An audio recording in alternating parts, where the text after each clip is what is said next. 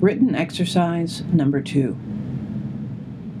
Please take a look at this writing assignment. All of the instructions are included in the assignment sheet, but if you have questions, please feel free to email me over the weekend. Ultimately, I want you to take everything you've read from Part 2 and use them as your sources to write this paper. You do need to cite throughout your papers from your readings.